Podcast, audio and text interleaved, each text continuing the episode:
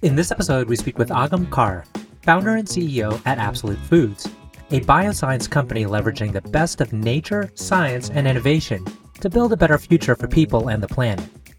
The company's AI driven operating system can be implemented across vertical farms, greenhouses, open farms, and other areas, enabling farmers to grow crops without using synthetic enzymes and GMOs. Based in Delhi, India, Absolute operates across 16 countries and is backed by Sequoia, Tiger Global, and AlphaWave. Prior to Absolute, Agam ran India's leading industrial robotics and factory automation company, working across various sectors food and beverage, pharma, auto, oil and gas, steel, and cement. I'm your host, RJ Lumba. We hope you enjoy the show. If you like the episode, click the subscribe and drop us a comment. RJ Lumba is the managing partner of GrowthCap and the executive chairman of Market Insight Media. He is the host of Growth Investor, a podcast featuring today's best investors, executives, and founders. In the minutes ahead, we'll uncover insights and strategies for accelerating growth and succeeding in business. Agam, thank you so much for taking the time to chat with us today. It's a delight to be with you. It's a pleasure, RJ. Agam, so we came to find Absolute. We do a fair amount of monitoring around high growth companies. Saw you were backed by Sequoia and Tiger and thought it'd be really interesting to learn more in this field of bioscience and what you're doing specifically. You've got great name backers, you've raised sizable capital. Maybe what you could do is give us a quick intro on what Absolute does and where it focuses. So, Absolute is primarily research driven bioscience company which focuses on safe and sustainable agri-tech products and solutions, also interests in biomaterials and biocare space. Primarily what we do is we believe that nature's intelligence is far superior to artificial intelligence, and so it will remain for a long time to come. And so what we decode is simply how nature takes decisions. Nature has been around for billions of years. We have been around for several hundred thousand years, so it knows far more than we know. And with that feeling, we decode every single decision that nature makes, primarily starting with agriculture and then extending to biomaterials and healthcare space. Excellent. So, in terms of the agricultural sector, are there certain specific applications you're currently working on? And, and is that the physical or is it software? In terms of commercializing your first technology or product, what would that be? So it's a full stack solution from discovery of molecule or microbe or, or a chain of protein or anything. I mean, from a discovery to a product, which could go as a farm input, as a biofertilizer, biopesticide, or a biostimulant, from discovery to farm input product to anything that the grower needs on a farm, whether he's growing in a greenhouse, an open farm, a vertical farm, whether the grower needs soil testing service, advisory, or he needs or she needs insurance, financial products, anything around the agriculture stack, we do end to end full stack, the real full stack solution for them. So from discovery to farm input to all the full stack solutions, and then extending these all solutions to 16 countries, markets. Uh, because the biggest challenge that growers and farmers see is that they can grow, but there is nowhere to sell and so they are stuck. So what we therefore did if you have to be a real full stack solution giving real solutions and an advantage of income increase from precision agriculture then you have to give them better markets. And so we gave them markets in 16 countries. So they have this chance today with us to just start with us and then see the money come to their hands without worrying about how they should navigate through the entire cycle. Excellent. So and i presume you are based in india correct? That's right and so I assume India is your largest customer. India is our largest base of using our science and technology based products and services. In terms of markets, we are significantly large, of course, in India, but equally sized in other markets also. We are significantly well placed in the Middle East, in Southeast Asia region, and, and expanding to Europe and UK region. And so, is it that you're able to increase crop yields, increase the efficiency in which crops are able to grow? Can you give us a little bit deeper insight into the results of the technology, the full stack technology applied? Yes, sure. So, when you can decipher how nature makes decision, what you're basically saying is that then we know why the biomass of a plant will be higher than the biomass of a plant sitting next to it. And if you can enable these decisions in nature, then you will have a higher biomass, which means higher yield. You will have better looking, better tasting produce, which means better quality, better grades. And if that is happening, if a grower is having a higher yield and a better quality, that directly translates into more money for the farmer. If you can further go and extend that market capacity to countries beyond the home growing country, then furthermore increase in income. Everything that the farmer does with us, yield goes up when he uses the farm input product. It has a clear implication on the yield. The average farmer in our cluster has seen that average increase in the yield has been between 35 and 55%. People have seen yields which have gone beyond 2x of their earlier production yields. People have seen a grade increment of between 25 and 50%. There are a number of people who have seen grade better to beyond 50, 60% also, but that's the median range. So there is a clear implication, and this we have done in 14 states in India. We are now building origins in Southeast Asia and other countries towards the West. And everywhere where growers are associating with us, they are seeing a common trend line, which means that something is clearly working. And how is it actually administered? Does this relate to introducing molecules into the seeds, or is it using a fertilizer? So, if you ask about monitoring, there is a system where we fetch data from satellites then we ground truth that data using our IoT stations or our drone stations. Then we further ground truth that data by doing biomarking of soil in that region. So when we say biomarking, we look at the microbial population or the RNA level activity sort of in that region. And then we figure out what exactly is going on in that region, in that particular area. And we use all these data points to then translate and understand what really is going around in that region. Are the inputs that we are giving really making a difference? Are the solutions we are giving or the recommendations we are giving while doing the agronomy practice are they making any real change in farmers crop output quality or yield? And all of these things we continue to monitor on a very regular basis. So there is a very large r&d practice which we call as the Xenesis Institute which powers everything at absolute where we do cutting edge research on microbiology synthetic biology epigenetics, bioinformatics, bio-enabled hardware, and we also operate an Earth observatory. All of these different departments within Xenesis combine to create some cutting-edge research. Over 200 scientists from across the world collaborate to build this. And therefore, the first outcome was this whole universal operating system, which people can use to grow. And then the second bit was the farm inputs, which are revolutionary farm inputs, which actually, where we are saying you can take off chemicals and bioable your entire growing process. So that is what we have been sort of able to do powered by this research.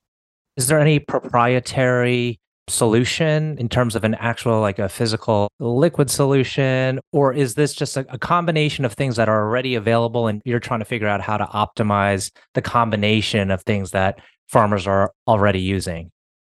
We are the science people so we believe that making anything incremental is not useful to the world and if you have to really impact the world, you have to do things which are exponential in nature. So when we started, we said we do not use the existing things. We have to create things, create technology and products which are way beyond, which will really transform how the world operates today in agriculture. And so all these products, all these input products that we are making are extremely pathbreaking in nature. We have gone very deep in the science to look at microbes, secondary metabolites, signaling molecules, RNA, and all of these different sort of sciences. And then we combine all these sciences to then say how can we then produce the best farm inputs that the planet can actually consume? And then we produce them on our own. So it's all proprietary research all proprietary products across farm inputs. In fact our digital operating system which is a cloud system is also proprietary in nature because all this data stack is proprietary to us there are hardly any companies in the world which actually can biomark the data and then use that biomarking activity to correlate or correct the data that's coming from satellite and then IoT stations. So even that universal cloud system is very unique and proprietary. And so everything that we do is actually proprietary in nature. Excellent. And is there a crop, fruit, or vegetable that has been the most successful for your proprietary technology? We have seen significantly better impact on pomegranates and grapes than other crops. In fact, those are the crops that India has at a large level and India exports also. So those are our initial crops that we focused on and we have seen extremely good impact on those crops. Farmers are really happy. How about mangoes? we do a lot of work on mangoes, in fact, and you will see that within the coming year, we will also start the trade of mangoes to the global population. See, we have always believed that fruits, vegetables, I mean, these are very basic human rights. And everybody in the world should have access to these great commodities. And so our intent is to create great stuff which nature intended it to grow like that, and then enable the population across the world to have access to that. You mentioned other uses of your research and technology. What would those be? So, apart from AgriStack, the same research that we do around synthetic biology and microbiology can then be used to produce biomaterials and in the biomaterial space, right now we are making bio leather. And so what we are seeing is that if you can understand how nature takes decision, then the same intelligence from nature can be used to make these biomaterials. And so that's the first breakthrough product that we have come about from the R&D. And then there are bioenzymes and bioproteins and a couple of other really path-breaking products that we are making in the biocare space, which we will release to the world over the next six months to 12 months. Oh, interesting. Okay. So this is where fashion comes into play. Yeah. I mean, see, more than fashion, I mean, why should in the 21st century you need to kill any animal to get leather? That's against humanity. And so we said, can we really pick up the grandest challenges that humanity faces today? And can we really solve them using science and technology? That's who we are. Mm-hmm. And so that came out from that purpose. I mean, it's a big challenge. We have to stop it can science enable that? Yeah, it's a noble and fantastic mission at the same time. Can you tell us a little bit about your background? How did you come to focus on this type of work? So my background from the undergrad, mostly computer science. I specialized in AI. So that's been my area. But in my first job, I, I worked with the 11th president of India and a very renowned scientist. And so Dr. APJ Abdul Kalam, and, and he was, I, I would give all the credit back to him. He was the guy who taught me most of the stuff around biology, sciences. He kept questioning on a number of things, and that intrigued my mind every now and then around number of things. And so I think it was because of him that I got intrigued into these subjects. Then I ran a company into factory automation, industrial robotics space. And when I was running that company, we literally automated all sorts of factories across cement, glass, pharma, food, biology, medicines, almost everything, because we were automating factories. And so that gave me a very good knack around problem solving. And for that matter, it's after that I started this company in 2015. It's been over seven years now. And I think seven years is quite a good time to actually master anything. So I've spent a lot of time myself in labs researching on every single molecule that we could extract. Spent a lot of time the first five years doing R&D for five and a half years. Spent a little time studying also biology at Tel Aviv, but largely the place where I learned was either the first job at the president's house and then the second time I learned most of the stuff around biology was working into my own lab. And you were able to attract Sequoia onto your cap table as a capital partner. What do you think was it that catalyzed them to put their money and, and back you? To be honest, they actually approached us and came to us rather than we going to them. And I, in fact, until then, I even didn't know that there is something called venture capital that exists and it could come in the company and you could get funded and then you could use that capital to run your company. And so the first time, in fact, I spoke with the managing director at Sequoia, I very naively questioned him, Can you tell me more about Sequoia Capital? And then very humbly, he took me across the journey of Sequoia and told me a number of things around investments, how it works, and how they could help us. And I think that was a very, very important decision in our journey. They actually helped us steer through a number of things at a number of stages in the company. And today, is the company generating significant revenue, or are you more so in still in the kind of the research and development phase? We have commercialized our entire agri stack, and we are in triple digit million dollar revenue. And so we are a revenue generating company. The company has come off pretty nicely. We are about 600 people spread across these many countries. Uh, we operate in about 16 markets today globally. The company has come about pretty well, stable function, and we are now expanding across the world. And where do you see this company evolving to in the near term? In the near term, we see that we will be solving for the agri stack, the agri bit of uh, solutions that we brought about, and the farm input business, which is actually revolutionizing, not just sort of replacing those chemicals from the farming, which are not necessary, but also enabling the soil health, the micro diversity uh, that the planet has. And so we believe that that's a huge cost. I mean, there are billions of microbes in the soil. I mean, just ensuring that they all can live happily and in turn can sequester millions of tons of carbon is a great thing. So a large focus going forward is going to be on that aspect, starting with India and then across the world.